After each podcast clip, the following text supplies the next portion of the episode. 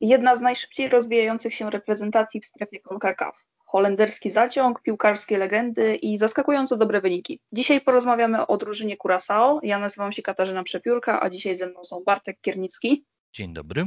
I Mariusz Moński, pasjonat futbolu z Beneluxu, Retrofutbol. Dzień dobry. Panowie, w 2019 roku reprezentacja Curaçao napsuła sporo krwi Jankesom w fazie pucharowej Gold Cup i wydawało się, że od y, tego momentu z każdym miesiącem będzie tylko lepiej. Jak według Was od tego czasu rozwinęła się ta reprezentacja? Moim zdaniem y, jest lekki krok w tył. To znaczy jest lekki krok w tył w 2021 roku, gdy zamiast głównego trenera Hidinga prowadził go Kleifert. No i te wyniki nie były zbyt zachwycające. Znaczy, jako pozytyw jest to, że ciągle y, zaciągają nowych piłkarzy. I to jest y, coraz młodszych piłkarzy, ale no nie grali tak jak powinni, w szczególności obrona to był kryminał. Że wróćmy na chwilę do tego, co powiedziałeś o trenerze, bo wydaje mi się, że to nie jest informacja powszechnie znana wszystkim kibicom, no, nawet tym związanym z, ze strefą CONCACAF, więc o co tam właściwie chodzi, że mamy jakiegoś trenera tymczasowego, który wcześniej już był trenerem, ale sytuacja jest mocno skomplikowana, więc proszę, żebyście to wyjaśnili. To cóż, no chyba wszyscy znamy Gasa Hidinka, może nasz gość coś o nim opowie. No, on już ma bodajże 74 albo 75 lat, jest fantastycznym trenerem, no i niestety zachorował na koronawirusa i nie był w stanie przygotowywać zespołu Blue Family do meczów właśnie teraz rozgrywanych e, do awansu na Mistrzostwa Świata. No i właśnie Patrick e, go ratował, że się tak wyrażę. No Patrick Kleifert nie jest trenerem tak naprawdę. No, to jest gość, który, znaczy taki trenerem pierwszego zespołu. To jest człowiek legenda holenderskiej piłki, ale on jeszcze tak naprawdę nie ma doświadczenia jakiegokolwiek, żeby prowadzić zespół w, poważnym, w poważnych rozgrywkach i być może nie uniósł tego prowadząc właśnie Curaçao.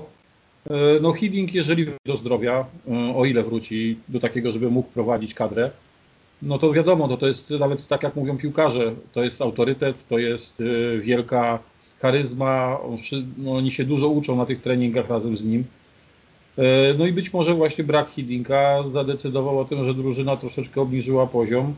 No ale no to, to jest zespół, projekt rozwojowy, to nie, to nie będzie działało tak natychmiast. No, oni y, coraz to nowych graczy próbują zachęcić do gry w tej reprezentacji i być może jak już skompletują taką naprawdę solidną kadrę, wtedy będzie to wyglądało zupełnie inaczej. Który z y, tych y, trenerów y, wydaje Wam się osobą, która jest w stanie poprowadzić Curaçao na Mistrzostwa Świata, bo tak mówił Kluivert przed jeszcze Gold Cupem ostatnim, że ich celem jest awans na Mistrzostwa Świata. To się troszeczkę nie udało, bo nie przeszli tej rundy kwalifikacyjnej.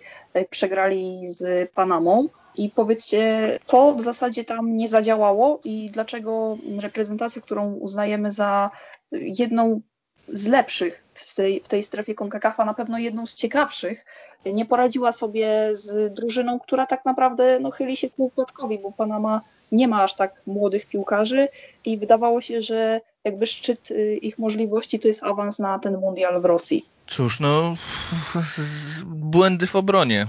Faktycznie dwa błędy bardzo takie szkolne zadecydowały, a Panama po prostu wykorzystała te dwa błędy, no, a później bronili się przez w rewanżu przez 90 minut yy, całym zespołem. Tam może tylko w kontratakach niekiedy wybiegli na stronę yy, Blue Family, ale no po prostu była obrona, obrona, obrona Częstochowy.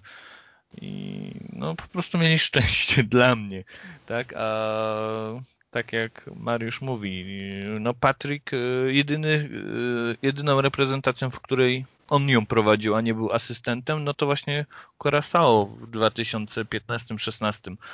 E, to jest wielki człowiek dla piłki właśnie tego małego karaibskiego kraju, no bo on zaczął tak de facto ściągać tych piłkarzy mm, z Holandii do właśnie reprezentacji i on był takim czynnikiem zero żeby ich ściągać, no bo trzeba wiedzieć, że on jest z pochodzenia, prawda? On ma bodajże mamę e, z Surinamu, a właśnie ojca z Curaçao.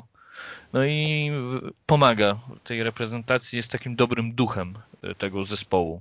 Ale no, dobry duch, a trener no to jednak nie to samo. No tak, ale też y, trzeba pamiętać, zobaczyć, patrząc na kadrę zespołu z Curaçao, to oni owszem mają silną pomoc, nawet jak na y, warunki, gdyby ta drużyna miała na przykład występować w Eredivisie, to bardzo silną. E, całkiem ciekawy atak, ale w obronie to to wcale tak fajnie nie wygląda. Tam nie ma jakichś graczy, którzy e, robiliby wrażenie tak naprawdę i być może właśnie teraz te informacje, jakich piłkarzy Curaçao mogłoby, mogłoby sprowadzić i, i jacy mogliby e, grać dla tej drużyny, e, no być może to, to pomoże i, i, ta, i, ta drużyna, i ta drużyna się, że tak powiem, rozwinie, wzmacniając właśnie e, formację obronną i, i może to będzie wyglądało dużo lepiej.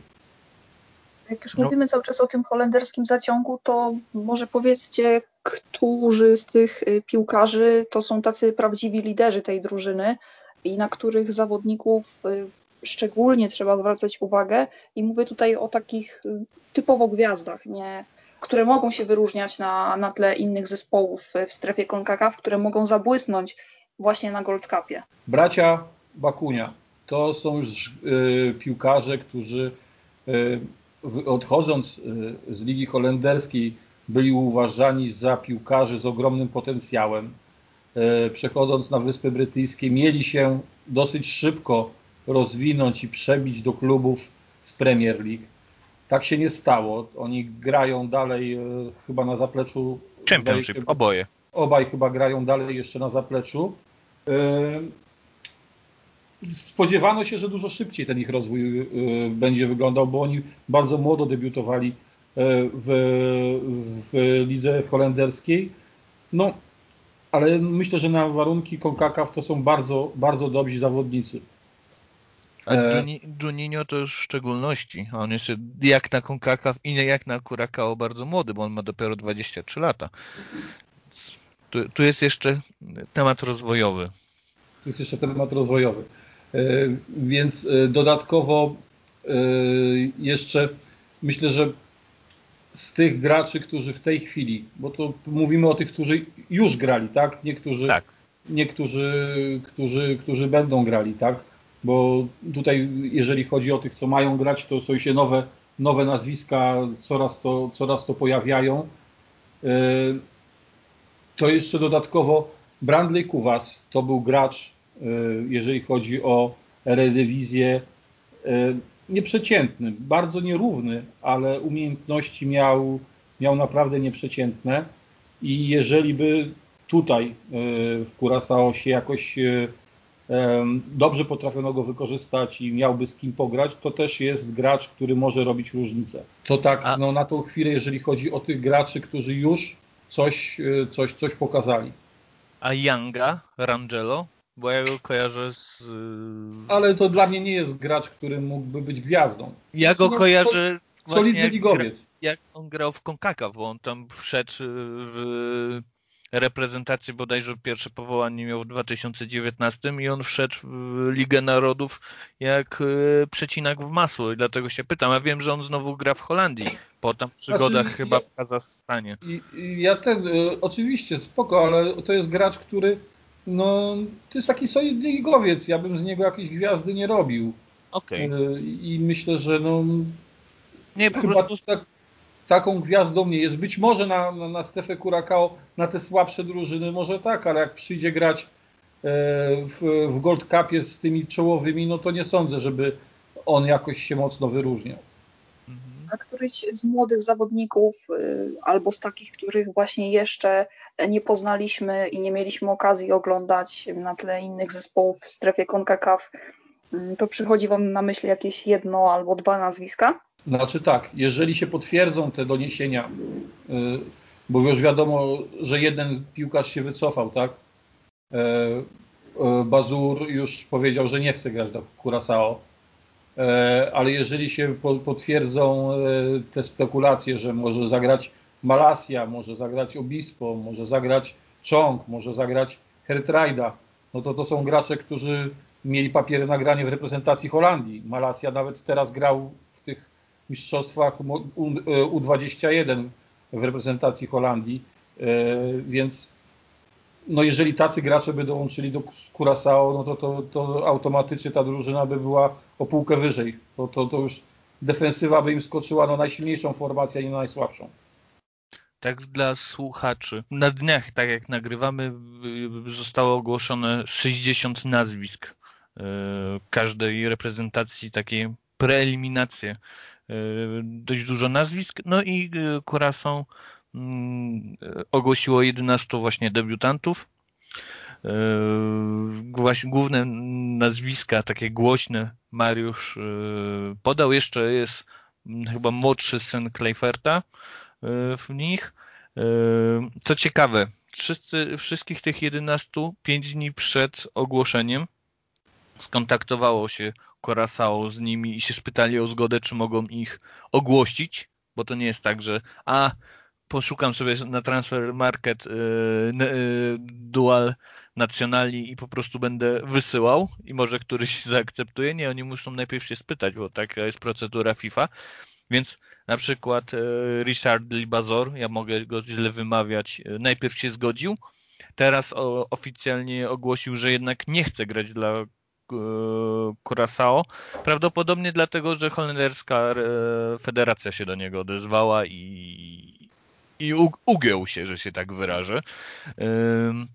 Tak jak Mariusz mówi o Taylorze, który no, pół roku temu grał w U21, e, no to on według wielu doniesień już jest tak oficjalnie klepnięty i ma być dzisiaj, jutro ogłoszony przez dzisiaj, jutro, czyli 21, 22 y, czerwca ma być ogłoszony już oficjalnie jako nowy członek y, Blue Family. Mm, też podobno Tahit Chong, czyli wychowany w Manchesteru United? Nie, Manchester... Feyenoordu. A, bo ja go kojarzę zawsze z Manchesteru United, no bo może przeszedł. Bo on jako A no okej, okay. a to przepraszam. Okej. Okay. No to ja go właśnie, bo on chyba cały czas jest stamtąd wypożyczany. No to on y, też podobno jest klepnięty. Y, Gertruida, Gertruda, nie wiem jak się to wymawia, to chyba... Też, dziękuję. To też chyba odrzuci. No ale... Y, no i młodszy Kleifert chyba też zaakceptuje, więc tak jak Mariusz mówi, najsłabsza jest obrona, no i głównie z tych nowych nazwisk to są powołani obrońcy. Tak naprawdę aktualnie jedynym sensownym obrońcą jest Kuko Martina. Kuko mhm. Martina. To jest jedyny taki sensowny obrońca. On chyba teraz jest w ogóle bez kontraktu, ale to jest e, facet, który od 10 lat już reprezentuje Curaçao i to był chyba pierwszy taki e, zagraniczny Y, ich piłkarz zagraniczny, czyli holenderski. Mm, a, jeszcze ten Tai Chong, jeśli jestem prawie na 100% jestem pewien, że on jest urodzony właśnie w Curaçao. I on się przeprowadził. Tak, tak, tak. Tak przeprowadził tak, tak, dopiero, on w, w, Williamsbergu bodajże tak się nazywa chyba. Tak, tak, tak. Jest potencjał, no ale jeszcze trzeba, y, no może to zabrzmi przykro dla Mariusza, ale moim zdaniem takich nazwisk e, mocnych właśnie z U21 holenderskich będziemy widzieć coraz, czy U23 będziemy widzieć coraz częściej. Dlaczego? Ja myślę nawet największy boom będzie tak za 2-3 lata. Dlaczego? Bo za 2-3 lata będzie autostrada na Mistrzostwa Świata. W 2026, jeśli Meksyk i USA e, dostaną od razu spot Y, na Mistrzostwa Świata. A jeśli dobrze kojarzę, ma być jeszcze pięć miejsc na Mistrzostwa Świata powiększonych na, mistrz- na właśnie dla CONCACAF, no to Curaçao ma autostradę do awansu.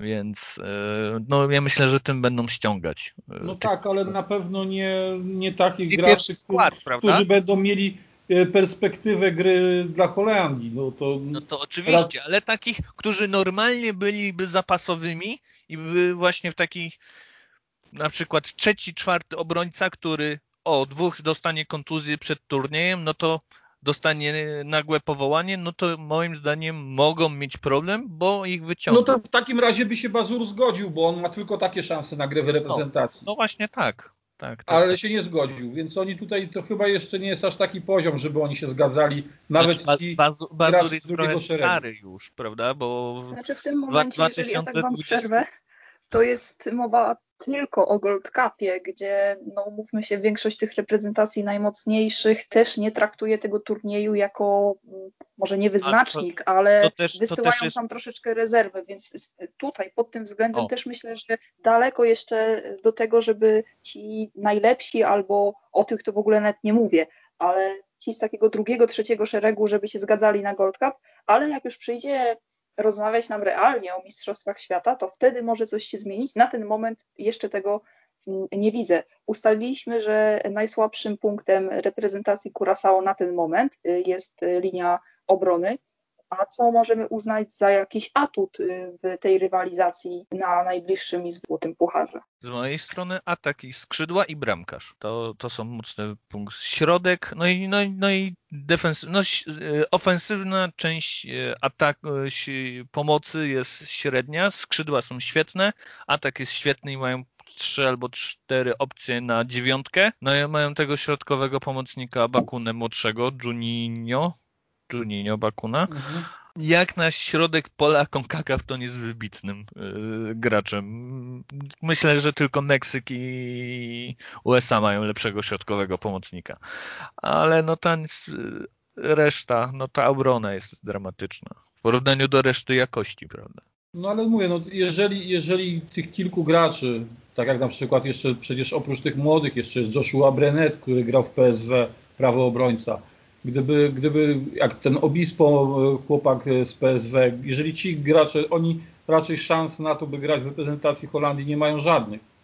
Więc e, jeżeli oni się zgodzą, no to, to dużo już poprawi. To już, już będzie naprawdę jakościowy skok, jeżeli chodzi o defensywę Curaçao i, i nawet jeżeli ci najlepsi się z tych, którzy, którzy byli na tej liście nie zgodzą, tak jak te chłopaki młode z Feyenoordu, to jeżeli się zgodzą pozostali, to naprawdę, naprawdę e, to już e, dużo, dużo pomoże i, i, i ta reprezentacja będzie silniejsza. No bramkarza Eloya Ruma mają, no, to jest gracz wiele, wiele lat grający w Eredivisie na bardzo wysokim poziomie, znaczy do bardzo wysokim, no, na takim wysokim ligowym, na pewno powyżej średniej. Więc, więc no tutaj wiadomo, że silny punkt. No, pomoc to braci, bracia Bakuna, Anita, yy, czy syn jeszcze jest przecież syn rep, e, tego trenera reprezentacji Surinamu. Surinamu, Kenji, Gore. Kenji Hore. Więc on też, e, też chyba gra w tej reprezentacji, więc no troszeczkę jest. jest. Mhm. Słucham? Jest rezerwowym wchodzącym taki jokerek, ale, no. ale dostaje szansę. Więc, A właśnie. Tak? E, Anita, możesz o nim coś powiedzieć? Bo to też Anita to jest gracz. Do, dobrze wyglądał bardzo. No bo to jest swego czasu gracz, który grywał w Ajaxie, więc no okay. jeżeli, jeżeli ktoś już grywał w Ajaxie, no to raczej na, na strefę CONCACAF powinien być graczem już takim przygotowanym poziomem. No, bo było widać, że takim doświadczeniem i spokojem to przerastał większość e, piłkarzy obu stron na boisku. To było no widać, tak, tylko mówię, to, to już profesor. Tutaj niestety jest taki rozstrzał, bo e, tak samo jeżeli chodzi nie tylko o Curaçao, ale później będziemy rozmawiali o Surinamie, to jest podobnie, że jest wielu graczy z nazwiskami, e, bardzo znanymi też e, jeżeli chodzi o piłkę holenderską, ale już bardziej w schyłkowym etapie kariery niż e, w takim e, wznoszącym. No i, i, właśnie Anita już jest w tym schyłkowym etapie kariery, więc no, tam jeszcze się może wyróżniać, ale mówię, no jeżeli przyjdzie grać z tymi czołowymi drużynami e, strefy CONCACAF, no to już tak kolorowo nie będzie. A właśnie z tymi czołowymi drużynami strefy CONCACAF reprezentacja Curaçao będzie się mierzyła, bo Curaçao jest w grupie A, gdzie będą grali z Meksykiem, Salwadorem i ze zwycięzcą e, preeliminacji. Tam jest możliwe takie ustawienie jak Trinidad Tobago, Montserrat, e, Kuba albo francuska Gujana, więc tutaj to już takie jakby to jest, to jest rywal, który jest do pokonania ale z Salwadorem przegrali na poprzednim Gold Cupie swój pierwszy mecz 0 do 1, a tutaj właśnie przyjdzie im się zmierzyć z Meksykiem. No i jak wy widzicie w ogóle szanse reprezentacji Curaçao? Czy będzie wyjście z grupy, czy, czy jednak nie? To bardziej chyba do Bartka, bo ja to jeżeli chodzi o poziom innych drużyn, to i też nie wiem w jakim składzie ten Meksyk zagra, więc to też mi ciężko odnieść się do tego. Meksyk zagra w najmocniejszym składzie, więc oni, oni Albo są z minimalnie słabszym, słabszym. Tam no, jest o- o- opcja, No to raczej nie mają część zawodników szans. będzie na, na igrzyska, więc No. tutaj jakby To będzie moim tak- zdaniem, nawet jeżeli Curaçao ściągnie tych zawodników, to będą potrzebowali czasu, żeby ta drużyna zaczęła grać. I tak jak ty tutaj, Kasiu, mówiłaś, że według ciebie to te, te, te największe nazwiska będą przychodziły dopiero na kolejne eliminacje, to mnie się wydaje, że oni już będą jednak starali się ściągać ich wcześniej właśnie po to, żeby tą drużynę budować z każdymi kolejnymi rozgrywkami, eliminacjami, pucharami i tak dalej. Każdy kolejny, każdy kolejny turniej, każde kolejne eliminacje to jest dla nich szansa, żeby ta drużyna się ze sobą zgrywała, żeby robiła kolejny kroczek do przodu.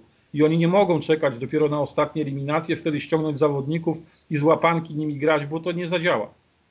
A powiedz mi, Mariuszu, jeszcze jak jesteśmy przy Gold Cupie, kiedy się zaczyna e, pie, pierwszy mecz, czyli pre-season e, Ligi Holenderskiej? Bo może to też być czynnikiem, dlaczego niektórzy odrzucą powołanie. Tak jak na przykład Amerykanie jadą trzecim składem, no bo ci najwięksi nie dostali e, pozwolenia z klubów, bo już jest pre-season, prawda? Na przykład. Znaczy, no to jeżeli chodzi o, e, o Ligę Holenderską, no to ona Mhm. zaczyna na początku, na początku sierpnia rozgrywki. Oj, E, oj. To, to już Czyli widzę. akurat się będzie to wpisywało. To, to już widzę pewien problem. Okej.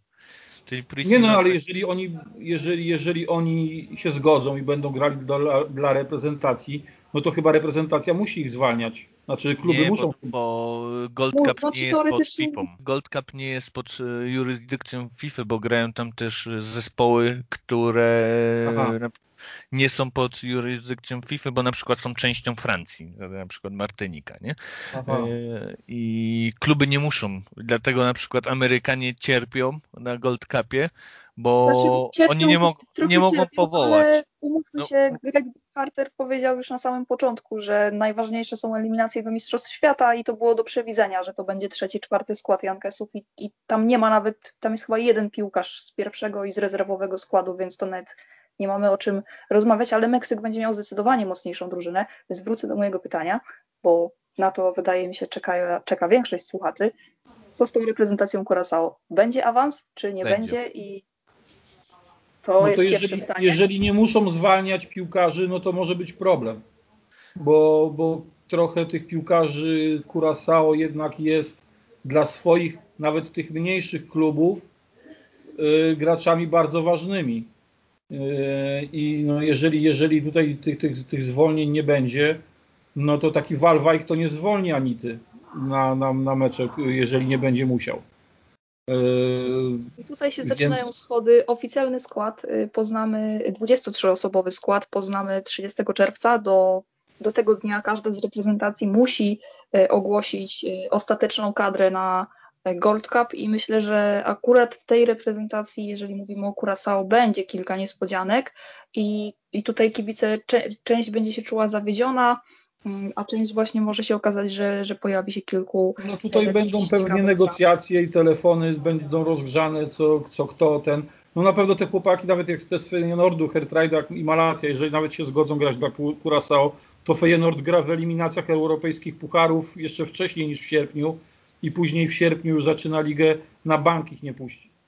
Więc tutaj nie ma no takiej tutaj, możliwości. nawet. tutaj właśnie wydaje mi się, że, że szanse reprezentacji Curaçao, która jednak troszeczkę e, pomogło jej na pewno to, że były te rozgrywki Ligi Narodów CONCACAF. To, to pomogło wszystkim reprezentacjom w strefie CONCACAF, bo, e, bo te reprezentacje po prostu ze sobą nawet nie grały. Oni grali między sobą przy okazji eliminacji do Mistrzostw Świata, co no, jak miało to wpłynąć na rozwój danego, e, danego kraju? No, no nie, nie mogło to wpłynąć na rozwój piłki nożnej w tych konkretnych krajach. Teraz przynajmniej te rozgrywki są jakoś uregulowane i tych meczów jest dużo więcej, więc każda z tych reprezentacji walczy o to, żeby być coraz lepszą. Potencjał na taki zespół ma Curaçao, ale jak to będzie wyglądało podczas tegorocznego Gold Cupu, to jeszcze nie wiemy. Ja Was bardzo gorąco zachęcam do zajrzenia na stronę amerykańskapiłka.pl. Tam tekst o tej reprezentacji autorstwa Bartka Kiernickiego. Zaglądajcie też na nasze social media, na Facebooka, gdzie jesteśmy troszeczkę rzadziej i na Twittera, gdzie jesteśmy aktywni e, praktycznie e, codziennie i będziemy pisać y, wiele rzeczy związanych właśnie z tym turniejem pod hashtagiem konkakaf.pl. Ja za dzisiaj bardzo dziękuję moim gościom. Z nami był Bartek Kiernicki. Dziękuję. Ja właśnie przeczytałem, że Gaz jest zdrowy i będzie prowadził. Tak, świeżynkę sprzed 15 minut, przepraszam, że wszedłem, ale dla mnie to jest bardzo no ważne. To duży plus dla reprezentacji. Więc ja myślę, że no, no Salwador jest do bicia. No, ta czwórka z preeliminacji to są same słabe zespoły. Trinidad i Tobago jest jeszcze większym cieniem samego siebie niż e, Panama, więc z drugiego mie miejsca dostaną solidny wpierni, że się tak wyrażę, e, od Meksyku i awans z drugiego miejsca. Takim. Bardzo mocno w to wierzę. Oprócz Bartka był z nami również Mariusz Moński, któremu bardzo dziękujemy i zachęcamy do obserwowania na Twitterze jego konta, bo pisze bardzo wartościowe treści i jeżeli nie wiecie czegokolwiek związanego z piłką nożną w Holandii, Belgii, to uderzajcie w ciemno. Dziękuję bardzo.